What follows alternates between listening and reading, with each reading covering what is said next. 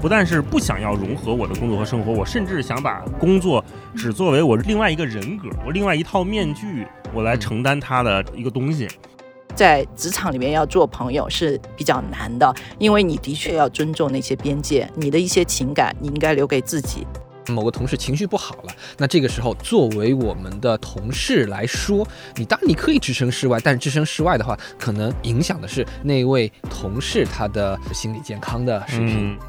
我觉得当代人就会产生一个人际关系的困境，就是信任感最后应该落在哪里？人脉嘛，是一个人的影子，当你影子越浓、影子越大的时候，其实能证明你这个人的实力是越强的。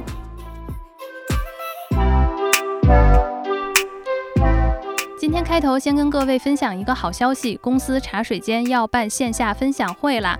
此次分享会呢，正值毕业季，我们将邀请不同的行业文化嘉宾，围绕应届生最关心的求职、成长等主题开展讨论，希望用一系列的观念的碰撞与对话，帮助大家开启毕业第一步。那本次活动免费开放，但是呢，席位有限，大家要抓紧报名哦。各位可以在我们的文稿区找到活动详情和报名链接，期待和大家的见面。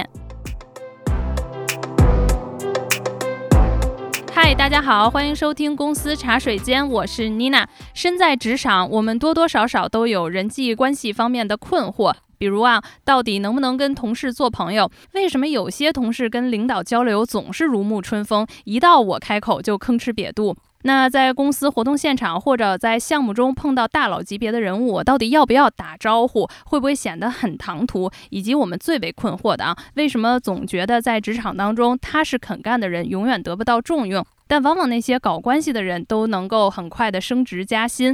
那为了讨论这些的问题，以及为大家带来更多不一样的视角和工作中真实的案例啊，我们今天有请到两位嘉宾。第一位是我们辉瑞研发欧亚地区人力资源负责人 Cindy。Hello，Cindy，跟大家打个招呼吧。大家好，我是 Cindy，很高兴跟大家在一个播客中对话。Cindy 是我们这个欧亚地区的人力资源负责人。那我能不能先简单的理解一下您的工作范围？是不是除了人才招聘这边您不主要负责，但是像后续的，比如说员工绩效打分、职位晋升、薪酬福利设计等等模块，其实都是在您跟您的团队的负责范围之内？对的，的确是这样的。虽然说员工招聘的话不是我们直接负责，但是去设计一个我们的研发团队是如何去建构的，我们需要招聘一些什么样人员，我们招聘的人员他工作是怎么样的，跟其他人怎么样去配合，其实也是在我们的日常工作当中，在组织设计当中有很多说需要去招聘什么样的人员，这个也是在工作的范围之内。好的，所以就请您就请对了，我们来一起看看啊。第二位呢，其实是我们这个听播客的听众们都很熟悉和喜爱的，看理想音频节目负责人以及播客文化有限的主播杨大一，大一老师。Hello，各位好，我是大一，很高兴又来了，老朋友了。好嘞，那依然这一期有陪伴我们的北大心理学教授张欣老师。大家好，我是张鑫。那我们这一期既然聊人际关系嘛，那我们就想先从各位老师的职场经历入手啊，看看几位老师从业这么多年了，在职场里面发生过哪些让你们到现在都回忆深刻的人际关系的故事啊，或者当时产生的一些困惑。那想问问大老师这边有没有什么特别值得回忆深刻的事情？有有有，我回忆了好几个。我先说一个哈，我是第二份工作，刚到一个新的公司的时候啊，我其实是有一个很困扰我的人际关系的问题。当时呢，因为我们家刚刚装修好，那装修好了呢，我就说那想请身边这些同事啊玩的好的来家里做客，来家里做客，这就涉及到请谁不请谁的问题，以及谁跟谁能玩到一块儿去，谁跟谁玩不到一块儿去。而且我们家这个小房子嘛，位置也有限，就不可能像咱们看那个欧美电影里边，大家一个泳池、烤肉、大 house 都没有，就是北京一个很老的普通的小区。我说那这怎么请啊？而且这你说第一波请谁，第二波请谁，这就得去排，就跟弄扑克牌似的。后来呢，我就说那先从这个玩的好的开始请吧。请着请着，突然发现啊，有一个同事，他跟我的领导玩的特别好。但是呢，我当时跟我这个新进的领导啊，我是有点那个张力关系的，我是有点紧张的。我就说，如果不是因为这次家里装修好了做家宴，请大家来玩，我肯定不会请我的直属领导来我们家吃饭。我也不知道跟他聊啥，他来了我这汇报工作，我还是跟他聊点别的呢，也不太熟。所以当时那个就给我很大困扰。于是呢，我就分了好几波，第一波先请这玩的最好的，第二波请一些就是别的部门的，可能是能跟这个我的领导他们能搭上话的人来到我们家。第三波可能再请一些理论上好像该请，但实际上也没有那么熟，但是大家都看到了朋友圈，其他朋友都去你们家了，哎呀，给我难受的，真的，我觉得可能就是因为房子小才有这样的困惑。如果是大 house 对吧，就弄那些 party，所有人爱认识不认识都来吧，就一下就都搞定了。所以不知道这个是东方式的这种上下级啊人际关系带来的困扰，还是说这是是我个人的问题，还是怎么着？我就特想问问张老师，能不能给我把把脉？就这种情绪 困扰我很久。当我开始想。我好像应该请朋友来家吃饭的时候，这一系列的问题全都发生了，在我脑子里一直在过小剧场。领导来了之后，我怎么跟领导相处啊？我是作为一个 host，对吧？我作为一个主人，我说，哎，领随便坐，随便坐，随便玩，还是说，哎，领导您来了，低三下四的跟人家打好招呼。后来就是真正这个事情发生了呢，我发现人家领导啊也是正常人，对吧？来了之后也挺开心的，而且领导很识趣的。没有在我们家跟我谈工作 就走了，我以为领领导很识趣，我就不来了。张老说那对我当时特别想说，领导，要不然你就没时间，你能不能这天没空，别来了吧？要不，我我请到了嘛，你没时间或者你不愿意来，那就是另外一码事。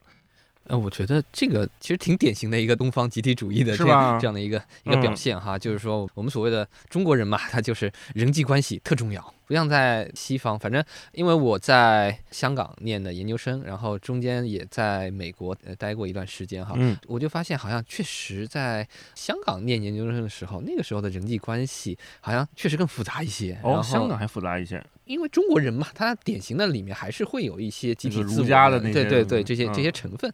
而在美国，包括在德国，其实他们关系就很简单，在工作的时候就聊工作，下了班之后你该干嘛干嘛。整体来说，就是张老师其实说的，他工作和非工作的关系还是相对来说会比较清晰一点，职场的关系和非职场的私人关系会划分的比较清楚。但实际上，当你的职责越大，其实这两方面的话都要有更多的一些选择，因为。越往后，其实你是建立那个互信的关系，互相信任和信息的互通。那信息互通到最后，其实是说你的工作和生活其实是融合的。所以越高层的交往，其实都到最后不可避免是工作和为人这一些互信都是共通的。所以我觉得在这个方面的话，可能我们初入职场的。能够相对比较说，哎，我工作就是工作，生活就是生活。再往后的话，建立那个互信的关系，是的确来说，工作和生活其实都是有融合的。我也非常想要去知道，在我们中国的一个环境下面，工作和生活的融合，怎么样能让我们在职场上其实更高效？中国这个社会形态，我觉得，尤其是年轻人，可能对工作的意图的切割感会变得更强。尤其是这几年，大家都会提到躺平啦、内卷啦。去年有一本特别著名的书嘛，《毫无意义的工作》，大家都在说我这个狗屁工作怎么样怎么样。Cindy 说的是那种在目前中文，尤其在媒体的语境里面，它变成了一个很极端的切割的感觉。呃，我不但是不想要融合我的工作和生活，我甚至想把工作只作为我另外一个人格，我另外一套面具，我来承担它的一个东西。我觉得当代人就会产生一个。人际关系的困境，尤其是这一代年轻人的人际关系困境，就是他不知道我的人际关系。就像刚才 Cindy 说的那个信任感特别好，就是信任感最后我应该落在哪里？这个事儿我这几天还一直在想，就是你看我作为一个八零后啊，从小我身边的那个发小，我的朋友是谁？是是哪来的？是我爸的同事的孩子，我可以跟我爸爸的同事的孩子一起成长，一起长到什么十八岁都没有问题。这个前提是什么？是我们住在一起。挨得很近，再往后一个根本的原因是什么？我爸跟他同事一辈子都在一个公司里待着，一辈子都在一个单位里面干活，所以他们的那个从工作。产生的信任关系延续到了像 Cindy 说的生活里面，融合在了一起。两个家庭甚至都关系很好，对吧？一起玩，两家的孩子都能一起长大，这已经是我们说最最传统的东方式家庭的那种成长模式了。所以刚才我们倒推了一下，说所有的那个人际关系的基础都在于工作场域的重合。那么这几年我们说城市化也好，或者说新的这种就业热潮、新的岗位出现也好，发现一个什么现象？就是很多的年轻朋友。三年一换工作，五年一换工作，您这都算长的了。哎，对啊，是吧？但是八个月第一份工作，是吧？那妮娜有有明确的数据，这些朋友他们会产生一个什么样的问题呢？包括这事儿，我现在也产生了，我无法通过工作的关系和一群人产生长期的信任连接。那我的朋友就变成了三年一换，五年一换。原来可能我们在公司里面玩的特别好，几个朋友，甚至我们可以一起出去旅行，两家人一起吃饭。就像我刚才前面讲的，就是请到家里来做客，这都是已经我把家打开给同事们来玩，这已经是一个最最深度的交流了。嗯，对，这种关系在我们可能这三年同事的关系里面是很常见的，是大家很渴望的，甚至很容易达成的。一旦我换了工作，一旦我从这个公司离开了，我跟张老师玩的再好，咱可能也不老常聚了。你可能下一个朋友关系就是下一个三年计划、五年计划，在下一份工作里面了。而且现在很多朋友，年轻朋友，尤其是在互联网大厂工作的，你从运营到哪儿干的事儿也不一样。你也没法积累，说我比如说 Cindy 和 Nina 都是我们说 HR，有没有那么一个圈儿 HR 圈儿是吧？我在这个圈子里面可以产生长期的连接。比如说做看理想，很多作者、人文老师，就像张老师长期研究心理学，他可能跟其他人文社科的老师可以产生很强的连接。但是，呃，我们说现在很多工作啊，他没有自己深耕的那个圈儿，那个圈儿那个文化氛围不存在了之后。他又被打散了一轮嗯，就我没法跟同事研究心理学的朋友一起聊天了。那我下一份工作我可能干别的去了，我去大厂我去当运营去了，那我的友谊就断裂了。那这些碎片化的友谊，再加上刚才我们跟张老师前面谈到的这个东方式的儒家的传统，我们渴望那种长期的连接，产生了一个巨大的矛盾。没错，这也是为什么我们今天聊这集，就是职场里的人际关系非常重要的一个点。这是不是我们这一代人，这当代的打工人面对的一个统一的困境，以及这种困境到底有没有解？这个问题对于我来看的话，就是说我怎么去界定，就是同事关系跟我自己生活当中的朋友的关系。我感觉我可以称作我的同事为熟人，就是我跟他 很熟，然后我们一天，包括我的老板，我很熟，我一天可能超过八小时、十二个小时跟他在一起。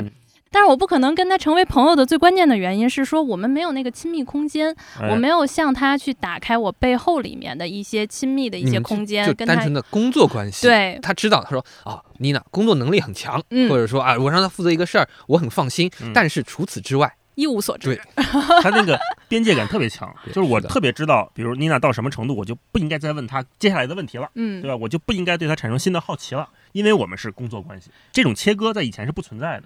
这块儿也想问问 Cindy，因为您现在嘛，从业了二十多年，快三十多年了，您跟自己职场里面您的朋友，包括您的同事构筑的这个关系是什么样子的？然后您如何界定就是您的这种朋友关系、亲密关系，还有就是职场的这种同事关系呢？哎，或者我再补一个稍微具体点的问题，就是我特别想知道 Cindy，你有没有在职场里面真的交到那种特别好的朋友？然后那种友谊是怎么发生的？的确有，不过呢，这些友谊都是不在同一家公司之后再发生的。我有几位好朋友，其实嗯之前大家或者是同事，或者是他曾经是我队伍里面就是我的直接下属。那我们在工作的时候，其实是保持着非常良好的工作关系的。因为有非常良好的工作关系，其实你有一个基本的互信。你在工作场所里面，对于一个个人的好奇，你能够到什么程度？你还是要有边界感。因为在职场，刚才妮娜问我，就是说职场关系和我们在家庭关系和朋友关系，它有什么不一样？我认为这个不一样就是边界感不一样。当你是家人的时候，你的边界你会超出你的情感。你的价值观这个边界是融合的，在你的家人里面，你跟朋友其实也是的，你的情绪和你的世界观，你的那个融合程度是不一样的。而我们在职场里面是什么？我们职场，而且现在更多的职场会讲多元化。要包容，就是你可以是不同的世界观、价值观，但是我们之所以在职场走到一起，我们是什么？我们都是在一个共同的目标下、共同的理念下、共同的任务下，我们组成了这样一个群体。它是一个以任务、目标和愿景为基础的一个群体，但是可能跟朋友、跟家人他的关系不一样。这个。边界不一样，所以这个是我对于关系的一个认知。所以我为什么说我的有一些好朋友，我们不再是在同一家公司共事以后我们成为朋友，是因为我们在共事的时候我们已经有一个互信。他知道说你在这个职场的环境下，你在这种目标环境下，哎，你展现出来这种我已经很喜欢，我已经很认可。我想对你这个个人知道再多一点，但是我们都尊重职场的边界。所以当职场的边界不存在以后，我们反而更自由了。我们可以更多去谈哇，我们在职场的时候，如果我们做这个，我们是不是可以成为更加优秀的老板？因为其实我们到后期的话，就是你会去带领团队，你其实也是想我怎么样可以。更好的去带领一个团队，我们也会吐槽老板。不过我们吐槽老板是想，哇，我们自己有没有犯那样的错误哈？自己是不是也一样被人吐槽，而且活该？所以我们会在一起是有这样一个话题。所以反而是说，当我们不在一个职场环境下，这个边界我们就打开了。我们在一起可以更加，因为已经有互信了。我们知道有些东西是我们共同迷惑，或者是共同感兴趣、一起想追求的东西，我们反而打开了空间，可以更加信任的去交流。所以那个信任也是在职场里面先建立了一个信任，然后再去扩大这个边界。我个人的一个，我是觉得说，在职场里面要做朋友是比较难的，因为你的确要尊重那些边界，你的一些情感你应该留给自己。你的一些问题，你也应该留给自己，因为你在职场，你就要有你专业的，你要呈现出专业的状态，所以你一定是要有所保留的。Cindy 说的这个离开职场反而能成为朋友，启发我了。我也有这样的经历。就刚才我虽然说就是很多困境是朋友失散掉了，但是，呃，离开职场反而因为刚才 Cindy 说的那个互信关系啊，我们好像可以一起做些新的事情了。我想插一句哈，抱歉，我有一个朋友他说过一句话。反而是大一刚才说的那个反面，他说我朋友之间就不该产生任何工作的交集，一旦产生工作交集，说不定朋友都没得做。所以我不知道东方嘛，感觉创业的 对，创业了，创业了。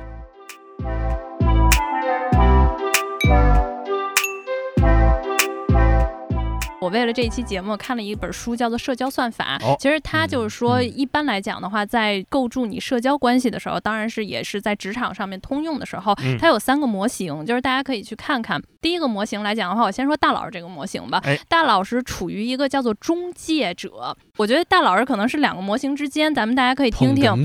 对，他的中介者是这样子的，就是中间一个球，它两边是分不同的 group。比如说大老师可以签文化界，他把文化界的资源，还有一个。播客圈儿，他以至于他可能原来做这个出版或者什么的，他有另外的一个圈子。那他的中介者就是他不断的搭建起不同的圈层的这种桥梁，通过他然后 connect 在一起，这个叫做一个中介者。但是呢，就是说这他能够连接不同的圈子，但是他可能这些圈子不会直接引发这种互相连接的关系，所以叫做中介者。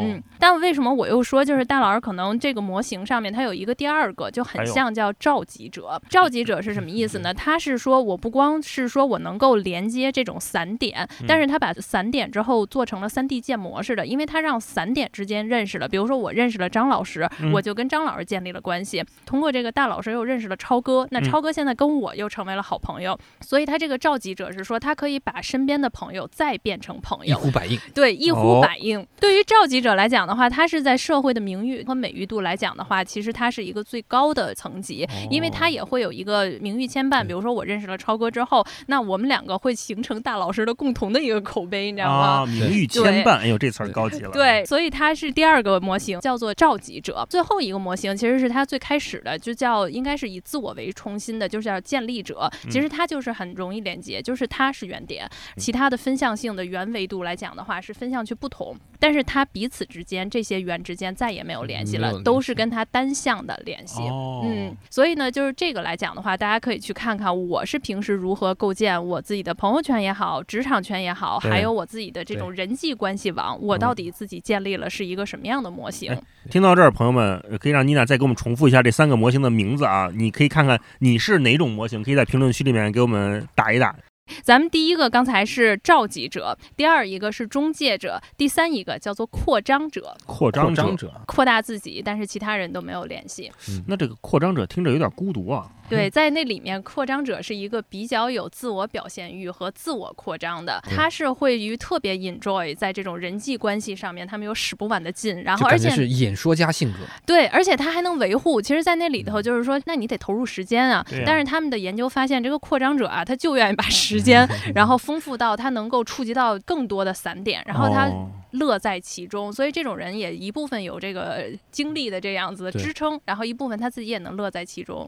我想就着接下来咱们要聊的话题哈，就是说所谓的人际关系，它到底有什么分类哈？嗯简单来说，它至少人际关系它可以给我们提供两种支持。第一种支持我们称为 instrumental support，叫做工具性的支持。哦，嗯第二种呢叫做情绪性的支持。所谓的工具性的支持其实很简单，就是比 比方说某个新入职场的人，嗯他到公司了，他不知道厕所在哪儿，不知道茶水间在哪儿，嗯，对吧？那我告诉他说，茶水间在那边，厕所在呃另外一边，嗯对吧？这样的话，他其实可以帮他很快的适应这个环境。第二个所谓的情绪性支持，那就好像说这个。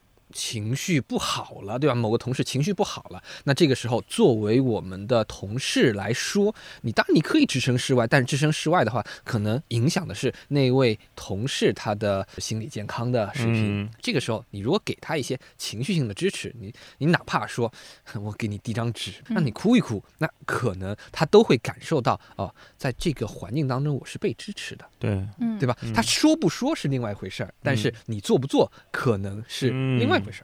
我觉得张老师那个边界感其实很有用。我正准备说这个边界感啊，刚才说到就是同事哭了要不要去干预哈，其实肯定不是去干预，但是同事哭了一定要去关注。其实就是这个边界在哪里，就是你是我的同事，我关注你，我看见你哭了，我作为一个正常的人，我一定会去关注你。但是关注到什么程度，甚至需不需要帮助，是由他来决定，不是由我来决定。比如说，刚才张老师说了，给你递一张纸巾，可能递了纸巾，他拿了纸巾就 OK 了，说谢谢你，然后这个时候我就走开了。可能他递了纸巾以后，然后他说，哎，我最近怎么样？他就开始说了，那你就在那里听。可能听完了以后，哎，他觉得好了，哎，谢谢你倾听了我。也有可能说，哎呀，我真的好不容易有一个同事真的在关心我，你愿不愿意多听我？这个时候你要去做选择，就是你是愿意去投入你的情感和时间去帮助这位同事，还是说你只是想表表示关注而已？所以这个界限感，就是在职场当中的关系，这个界限感。是我们仍然要保持。你在职场当中，你对于你的同事的关注，这是我们所有人最基本的一些东西。但是你要尊重他的边界感，你也要对自我有一个边界感。我愿意做到哪，他愿意让我走进他的，靠得多近。所以我觉得这个职场的关系，其实这个边界感，我想是我们在处理职场关系里面很好的一个原则。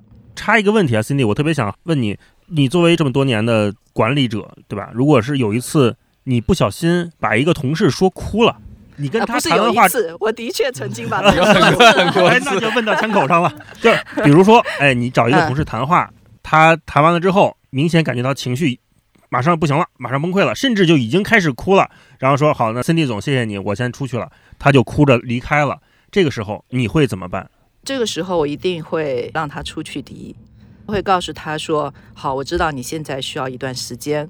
如果你想要再谈的话，你就在我的日程上跟我定时间，也可以直接跟我打电话定时间。我一般来说说到这就可以了。这是我把选择权交在他的手里，但是我一定要让他知道，我并不是因为他呈现了自己的情绪，他就变成一个很弱的人。”我们仍然还是关注在工作上，我怎么样可以去帮助他。他现在情绪不在状态，没关系，我可以接纳他，我可以包容他，我也可以帮助他，只要他想要我的帮助。所以我要让他知道我是开放的，你可以来选择什么时候我们再回来再去谈。嗯，嗯哎，那我觉得说到这儿吧，就是我们其实很丰富了，我们都讲了什么人际关系啊，然后包括构建人际关系。但我觉得现在其实，在职场上有一种，就是咱还没提到构建呢，就是他一提人际关系，有很多，尤其是年轻人啊，刚入职场的朋友，他的脑袋疼。他往往其实是我们能看到有很多新人加入到了这种公司之后，他为了适应新公司、新岗位，他会通过不同的渠道去提升自己的硬核实力，不管是在职学习，比如说课外充电，都让自己长板变得特长。比如说我提升我策划能力、表达能力、数据分析，啊，有的各种课去。对，然后嗯有的更多的是这个外语能力，对吧？但是你要是说你应该好好发展你的人际网，或者就是提到搞关系，他就头疼，他就很多的人哎不纯洁了。对，不纯粹了。然后我自己看之前一个研究报告啊，就是在耶鲁大学里说的，说当他跟大学生在讲，还叫 networking，就是你要维护你自己的专业的人际圈的时候，底下的学生有三分之二就已经在哦呃，就是到手了，然后很警惕的，然后看着这个组织行为学的教授，你现在要跟我说什么？他后面让我事故起来。对，后来这个教授就说说，因为有很多人抱着一种非常纯粹的关系，就是说搞关系就等于用功利的方式处理我在工作当中或生活当中遇到的人，嗯以及运用策略处理我所有的社会关系，他们就觉得不纯粹了。那在这样子的话，有一些人就是产生厌恶的感觉，就觉得这是搞关系特别肮脏的一件事情。确实啊，这是耶鲁原话啊。嗯，所以呢，就是我们发现有很多的一些职场新人，这种心态会更重一些。那几位老师看如何，大家为什么会抵制搞关系？尤其是嗯搞关系背后，他对于职场新人他的心理到底是什么原因？大家是不是觉得，哎，你们是不是更注重人际关系，一点都不注重我个人能力呢？哎，我先抛砖引玉啊，一会儿二位再说。就我觉得大家之所以这么抵触搞关系这件事情，是因为对这件事情的难易程度没有认知，以及被大量的影视作品污名化了。我觉得这个路径其实蛮简单的，就是我们一直都觉得，哎，你要搞关系，是不是就得出去喝酒去啊？你是不是得陪着领导，让领导开心呐、是不是你还得给领导接孩子，给他取快递啊？嗯我们一直在很多的大量的社交媒体上、大量的影视作品里面看到的所谓的搞关系，都是这样的。那这就给很多年轻的没有进入过职场的朋友一个误区，就是说这就叫搞关系。我甚至还得什么年底给领导是不是送一红包啊？这叫搞关系啊！我得给领导孩子买礼物啊，这叫搞关系。其实不是这样的。我刚开始啊对这件事情也很有抵触，但是今天这录这期啊，我才想明白这个事儿，就是其实我一直在过去的几年里面不知不觉的在搞关系，而且搞关系对我来说不是负担，而是一个很开心的事情。我们把“搞关系”这个词换一个说法，就是结交新朋友嘛。通过辉瑞的这个公司茶水间，我认识了妮娜。那我们两个现在就是很好的朋友。刚才妮娜也举例子了，是吧？我作为一个中介，呃，嗯我穿着小西服，我又介绍了张老师和妮娜嗯认识，这次又认识了 Cindy，我很开心。那我们通过这一次的聊天儿，三个人、四个人彼此更了解了一点对方，这不就是关系的在推进吗？在进步吗？接下来，如果我真的某一天，我真的是被领导说哭了，或者我把谁说哭了，我可能就问问 Cindy，哎，Cindy，我真的遇到这事儿了，你能不能给我支支招？这个时候，这个关系就生效了。呃，我回到我平时的日常工作里面，我现在不是在看理想做这些播客开发嘛，做一些商业活动，就是因为我在这个播客圈里面成为了一个刚才说的中介者，是吧？或者什么连接者，我跟这些做播客的朋友都产生了很好的关系。我很喜欢他们的节目，我也很喜欢他们的为人。那么接下来我们好像可以多做一些其他的活动，比如有什么商务的活了。我想起谁来了，那我跟张老师好，我就介绍给张老师就完了，愿不愿意，对吧？愿意就咱就一块儿赚钱，不愿意就拉倒。那这就发展成了一个健康的，我们说的这个职场里面这个社会关系嘛。回到刚才那个，我说很多朋友对这事儿很抵触，或者觉得很肮脏，就是被没有茶水间这样的节目嘛，那不就觉得不肮脏了吗？就正常了嘛。对，因为本身 social network 本身就是一个很中性的词，就是社交。其实这件事儿是你从小到大都在做的一件事儿。对，那怎么到工作里就不纯粹了呢？对，没错，嗯因为还是我特别同意大一刚才说的那个污名化的那件事儿。而我要说的就是一个心理学的研究，他们都来自于叫做 stereotype 刻刻板板印象印象嗯这样的一个领域哈。第一个就是，哎，他对 social network，他本身就持有这样的一个刻板印象，就嗯觉得说这件事儿它就是错误的。之所以产生这样刻板印象，大一刚才说的很清楚，就是啊，可能是来自于社交媒体，也可能是来自于他看到的一些叫做不正确的搞不良现象关系的现象，这个是可能影响了他对于 social network 这样的一个中性的词儿，他的一个认知。第二个，其实很多的社会心理学的研究，它尤其是在叫做刻板印象这个领域当中的社会心理学的研究，他们都说你要去建立这样的一个 social network，它恰恰是比或者说在我们啊形成第一印象的时候，你给别人留下一个好的印象，恰恰是比你的能力是要更重要一些的。回头我再说哈，能力当然是最重要的，但是在第一印象形成当中，你给别人留下一个良好的印象，这是一个最重要的第一步。为什么这么说哈？就是说，一般来说，我们在印象形成或者印象管理这个领域当中，我们说，其实我们对一个人的判断哈，不外乎基于两个维度。哦，第一个维度叫做你这个人是不是比较热情，或者说好打交道。第嗯二个维度来自于能力这个维度，说你这个哦人能力到底强还是弱？嗯，而光热情也不行。对，光热情也不行。我们第一次见一个人，嗯我们首先判断的是什么？一定是他的热热情，这个人好不好打交道，好不好接触。只有好接触的人，我们才有动力，或者说我们才有动机哈，去接着跟他啊再深入的了解一下，说，哎，这个人能力到底怎么样？而如果这个人说不好接触，我们没有必要知道他的能力了。而如果你说，就举个例子来说吧，你这个人本来就不好接触，他能力又强，那那那杀伤我。对对，他是不是还 还会反过来害我，对吧？啊而这个人说啊，特别好接触啊，特别平易近人，如沐春风嗯啊，能力强，太棒了，那交到一个特好的朋友。而如果说啊，这个人确实好接触，但能力不太行也，不行。那你就当一个普通朋友来处呗，对对不对？呃，说不定以后我哭了，他还能给我递张纸呢。不像是那种说、啊、你能力可能是有，但是他就不好接触，那可能他说不定还在我背后使绊子。所以这个我们我们说就在第一印象形成当中，他的这个好不好接触这件事儿很重要。而你怎么样表现你好接触，肯定是通过和人的社交沟通去呃展现的呀。嗯哎，妮娜，你作为 HR 见过嗯那么多的人，什么样的人你觉得算好接触和不好接触？我想把这个问题给到心里，您见的人更多。哎，好的。其实我刚才还在想哈，就有关这个搞关系的，包括是说是能力啊，还是关系。其实我想说的是，能够建立关系的能力是一种非常重要的能力，是一种要在职场上能够有进步，能够去得到收益，能够去保障自己的安全。其实能够建立和别人关系的能力，是一个核心的能力。有很多可能初入职场的，觉得所谓的能力是我能不能做好报告，我能不能分析好数据，我能不能把这个项目完成。其实所有的这些工作到最后，它要通过这个互信的关系才能去扩大。就是你的最后的工作上的成绩，包括你在生活当中你所获得的东西，你的可能叫做硬能力，它是一个基础。但是呢，你的这个社交的能力，你的建设互信关系的能力，实际上是一个放大器。那其实呢，就是说，如果再把时间加在这个放大器上，其实就是一个指数。所以，有的人当他能够跟别人去建立长时间的、跟大量的人建立互信的关系，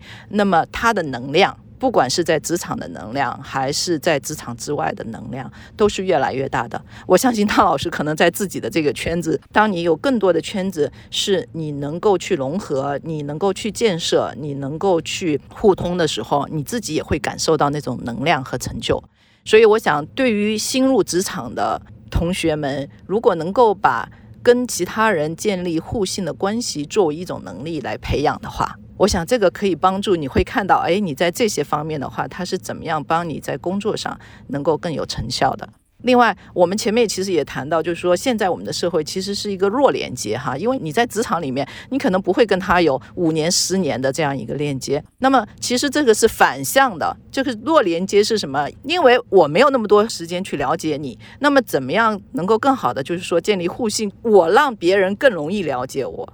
如果我自己在职场当中，我有一系列的我自己的原则，我能够去给予的和达到的承诺，这个会更容易让其他人来跟我建立互信。如果在职场的其他人也能够去坚持他的这样子的一个行为方式，那么其实这个就是相互之间有确定性。虽然它的时间很短，但是其实你的交集也是能产生很大的能量的。所以我想，就是这个搞关系，是我们的确来说是对它有误解。其实搞关系、建立互信本身就是一种能力的建设。其实我们进入职场，不仅要有硬能力的建设，其实去建设我们跟其他人互信的关系，这是一个放大器，也是需要不断练习的。嗯，对，我在这块儿其实可以补充一下，就刚才大老师问了一个问题嘛，就是什么样的人好建立关系，对。吧？我正好其实上周在上海出差，然后当时是因为我们线下茶水间啊打一个嗯。预热，就是我们有线下活动了，然后线下华茶水间活动的时候，我去邀约了一个我们那个就是副总裁，然后他是做这种业务发展和战略的，而且我们两个没有之前任何打过交道，因为他也是从美国入职了之后一直在两地的一个办公嘛，没有之前的一些交集，所以等于说上周我跟他是第一次见面。我呢也是提前到他办公室那个楼层的附近了，我们大概约的是四点半，我是四点二十六我就到了，因为我想提前给我自己一些富余量。但是到了之后，我看他当时的那个门是关闭的，所以呢，我就在他的办公室的那个楼道里面，我先等一下。我打算就是，比如说快到时间了，我再去敲门。这个时候呢，我就看到他差不多是在四点二十七，我站了差不多一分钟的时候，他就主动把门打开了。我觉得他这一个主动开门的这么一个，我觉得也是他职场自己进行的一个修养。就是说，首先他那个时间段他就告诉我了，对于我找他，他空出来了。第二一个，他把门打开了，就不用像我在刚才的状态之下下，对吧？我得猜他结束了吗？我是不是该敲门？所以我觉得他是给了我一个很好的一个信号。所以我当看到他开门了之后，我隔了一分钟进去的时候，就是有一个开场白，互相 say hello。那我觉得这个第一个是让我很快的能跟他建立信任，是因为我觉得他对于这次安排，他是做了一个充分的一个态度的一个表彰。那么第二一个呢，他其实第一个开场白叫做什么？他说我有什么可以帮你？我们有的时候是我找他去做事情嘛，然后所以我就是。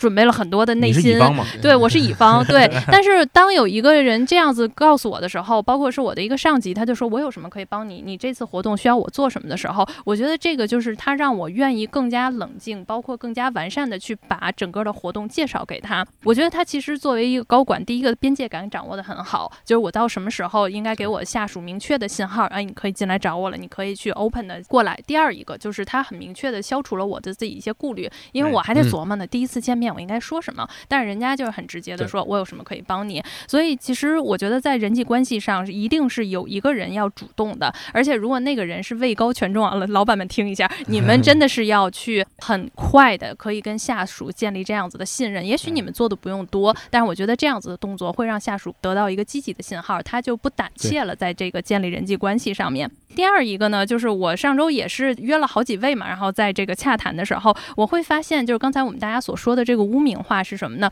有一些我们在辉瑞里面，就是老板其实特别不希望加总这个东西，所以他直接是说你叫我什么什么就好了，你不用加后面那个称缀。这样子的话，让大家会觉得这个办公环境，包括我跟你一叫出来这个字的时候，其实你跟我主动的就是拉远了。所以我觉得这个是一个办公环境的塑造。第二一个呢，也是在我跟他们去聊天的时候，就是有一些老板他会把员工送的一些，哪怕是你旅游送的这种手办，他都退回去，因为他会想说我要建立一个关系。但是他有的时候也会收到一个，比如说他的同事啊或者员工给他发消息说您这样不太好，您可能还是得收着 收一些，对吧？我们这个出门了，然后旅游啊给您带来的纪念品。所以呢，比如说像有一些的老板也说说啊，我现在得反向的学习。就是第一，我可能有哪些东西我是可以表示这个人际关系建立的好感或者这个互信的。那么第二一个，他也会学会了有一些特别。不注重人际关系的老板就会把很多的人的这个生日加到自己的 calendar 里面，对，然后就说啊，我一定得给他发一个这个生日信息。一问那个老板他自己就知道，他说我其实是一个人际交互特别弱项的，但是我现在会刻意去这么做，愿意努努力，对我愿意去努努力，然后去保持一下。老板都这么努力了，我们还有什么 还有什么理由不努力？哎，老板要不要收员工送的小礼物？Cindy，您怎么看这个问题？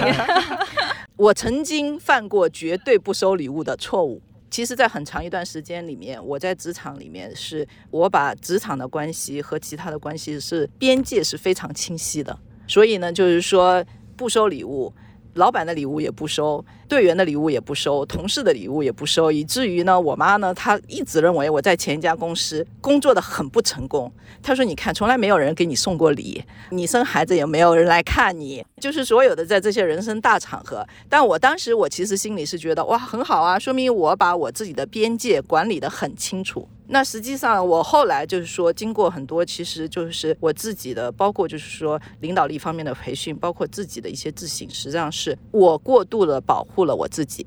我要去照顾其他人的感受，就是当他通过礼物向我展示善意的时候，我不接受礼物，实际上是我认为这个礼物可能会对我产生不利的影响。所以我索性，即使它可能有价值，但是我觉得我要方便，我要简单，所以我有这样的一个过度保护自己的心理。其实更多的是如何去能够接受别人的善意，其实都是我们要不断修炼的。不管是职场的关系，还是在我们人生当中，都是这样的。怎么样去表达善意，怎么样去接受善意。所以我觉得礼物我已经开始收了。可能有些东西是越过边界，你又怎么样去表达说，哎，我有边界，能不能我们去讨论和尊重这个边界？所以我想，这个可能是更多高阶的东西。但我想，收礼物是一个传达和接纳善意，礼物只是当中的一个媒介而已。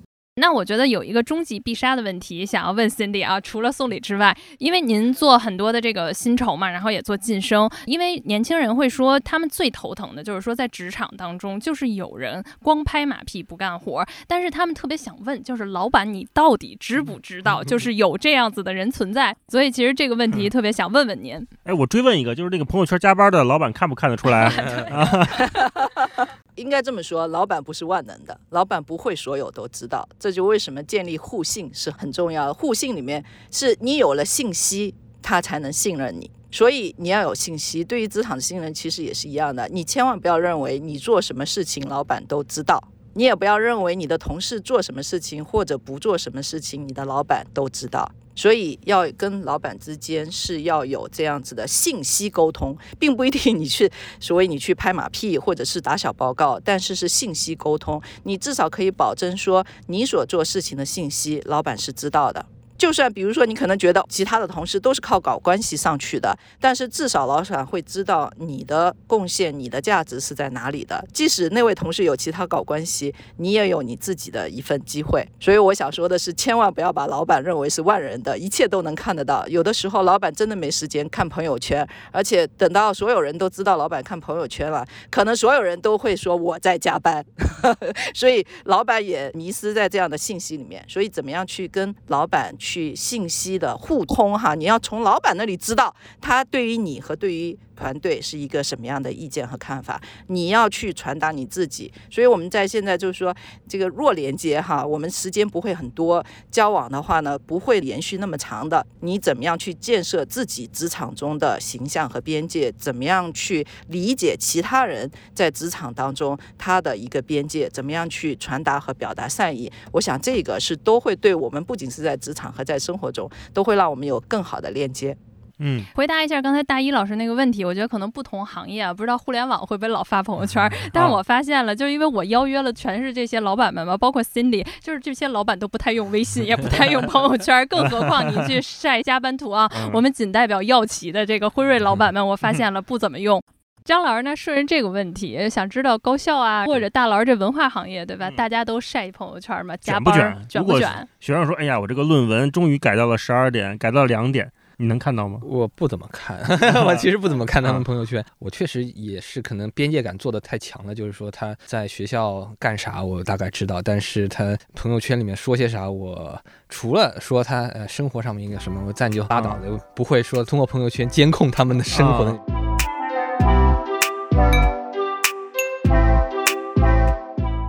接下来，我觉得还是有一个初入职场的迷思吧。三连问就是很多的时候，我们可能因为刚进入职场，然后往往有的时候呢，在公司的一些活动上，或者是在项目的合作当中，我们突然来了一位跨级别的大佬。这个的时候，我应该如何的去表现自己，建立关系？甚至网上就是说，哎，我要是在电梯里的遇见 CEO，十秒，我到底要不要跟他 say 个 hi 或者怎么样的？我觉得这个其实是新人的一个内心的一个纠结。就一。方面，我觉得更多的人还是愿意说，哎，我想主动的去建立这个关系。但另外一方面，就是，哎呀，我的同事会怎么看我呀？会不会觉得我像一个舔狗这种的？他有那个内心的激动。所以这个问题，我想问大老师，因为大老师您从文化行业嘛，跟文化行业很多的一些前辈们，然后很多名人们一起去合作项目，包括去认识，在某些场合，到底什么样的？我们既然说到边界感或者什么样的交际感，是一个很好的建立关系的扣子，能给他搭上。另外的话，就是说，那。您在跟这种特别重量级人物合作的时候，您会怎么指挥他们呢？尤其是说要 跟他们一起合作的时候，您又要对他们有要求，到底应该是如何去自处呢？这一块儿。刚开始跟他们接触，肯定都哆嗦嘛，就是说话也打颤，很正常。我觉得这个是所有人面对，因为他那个人的形象站在那儿的时候，对你来说是一个纯未知的、带有一点点压迫性的这么一个东西。甭管他是不是友善，是我个人内心确实跟他不在一个气场。我觉得就比如说在电梯里面遇见 CEO 了，你就跟人打个招呼、点个头就行了呗。你就说多了，我估计他也记不住，反正也记不住你，反正也记不。对，我觉得就是老板也是普通人，他也有他的局限，他一天见那么多人呢，那么多事儿呢，你跟他多说两句话，跟你跟他点个头，我觉得就是意思是一样的，所以不用有太多这方面的纠结。觉得还有一个就是把对方想象成和你一样是一个普通的人，对对，而不是一个高高在上的一个像偶像一样的，他不是。好嘞，那接下来的话就想问问，在职场上面总结到现在的经验，什么算是一个健康的职场关系呢？那我先说，嗯，张老师先说。行，我先说。那我先借用大老师刚一开始就在说的，呃，信任。你在职场当中的有一段互信的关系，其实是非常重要的。就是说，你能够把你的后背交给他。嗯，对吧？你能够把你脆弱的一面交给他，其实这个就好像说你能够当着他的面哭，我就觉得你的这个信任关系是到了。这是第一点哈。第二点，我觉得不光是职场关系了，就在所有的这样的一个社交的过程当中，你能够做到的就是说我能够去跟你有很内在的这样的一些交流，甚至有的时候我们说一段健康的或者说良性的这样的一个职场社交关系吧，我根本不用说什么，可能你就已经能够 get 到我想要表达的。其实这个我觉得是一个最高境界的这样的一个社交的这样的一个关系了。啊，我的确觉得健康的职场关系就是大家能够去互相尊重各自的价值、各自的边界，然后在这个交往当中保证互相之间工作上的安全、人身上的安全，能够共同的去进步，能够在我们所共同从事的工作和事业当中能够有收益。我想这个就是最有价值的职场关系了。我总结三个敢吧，第一个是敢问，第二个是敢调侃，第三个就是敢交付。这三个应该是我觉得一个好的职场关系里面，应该不管是我是这个关系的 A 方还是 B 方，就是两端之间都应该有这样的共识。就像刚才张老师说的，我来到这个公司之后，这个茶水间在哪儿？这个厕所在哪儿？我敢问出来这个问题，我对别人有需要。别人不会觉得你你问这一句就打扰我工作了，打扰我思绪了，跟你拍桌子瞪眼了，不会的。嗯，就很多有的时候年轻朋友心里就狂过小剧场，就说：“哎呀，我看张老师这低头忙呢。”其实张老师也隐约看到你站在前面，说你是不是要问我点什么东西？你赶紧问呢。他会是这样的。我觉得敢问是一个你首先释放出来一个我需要你这么一个开放的心态，然后敢调侃，就是我觉得也是这几年吧，慢慢的，不管是跟身边的同事也好，还是跟上层的领导也好。我觉得大家彼此尊重，双方都是独立自主的个体，独立自主的人，你就能跟他稍微轻松的相处啊。就是老板，你也有你不知道的事儿嘛。我们最近出去做项目也很累啊，我跟你抱怨两句，敢调侃两句，是吧？也没问题啊。有这种关系之后啊，你自己会轻松很多，嗯啊，敢调侃。然后或者是比如说我的同事小尹跟我说，哎，大老师，你最近这老不来，那干嘛呢？这天天的啊。我说那我出去。出差了嘛，对吧？就敢调侃，我觉得这个是很正常的关系，千万不要害怕跟你的。我觉得说这个调侃，就同级之间的或者跨部门之间的就更没问题了啊。希望大家能有这种轻松的情绪。最后一个敢交付，就是我敢于把我不擅长的或者是我不在我领域的工作上面的内容，把我的后背交给我相信的同事。在大事上面，我们有足够的共识。看理想这家公司这个品牌到底是什么样的调性，什么样的事情我们做，什么样的事情我们更重要的是不做。这个我们有足够的共识。那在小事情上面，就是充分相信彼此的专业性。我觉得这种连接呀，这种像小组作战一样的工作关系，就是敢问、敢调侃、敢交付之后，这个职场里面的人际关系就会变得很牢固。我觉得我太同意了，因为我有一个就是之前做的不好的地方，就是我特别不相信我的。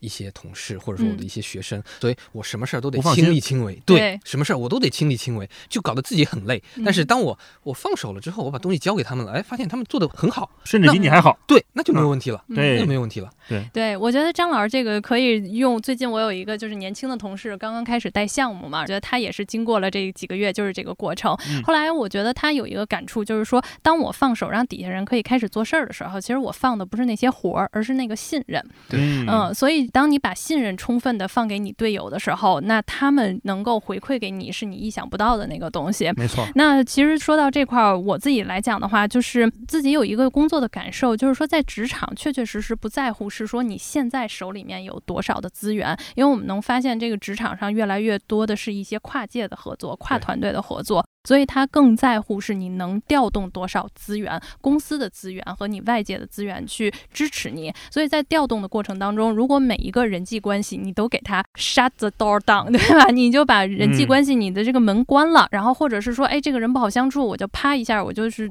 断绝跟他的往来了。那未来能给你开的门，或者你能搭建那个桥，就会越来越小。那最后，当你想做一件事情的时候，你会觉得好像没有那么多东西可以去支持你去达到你自己的一个目标。所以我觉得有一句话说的挺好的，就是说人脉嘛是一个人的影子，当你影子越浓、影子越大的时候，其实能证明你这个人的实力是越强的。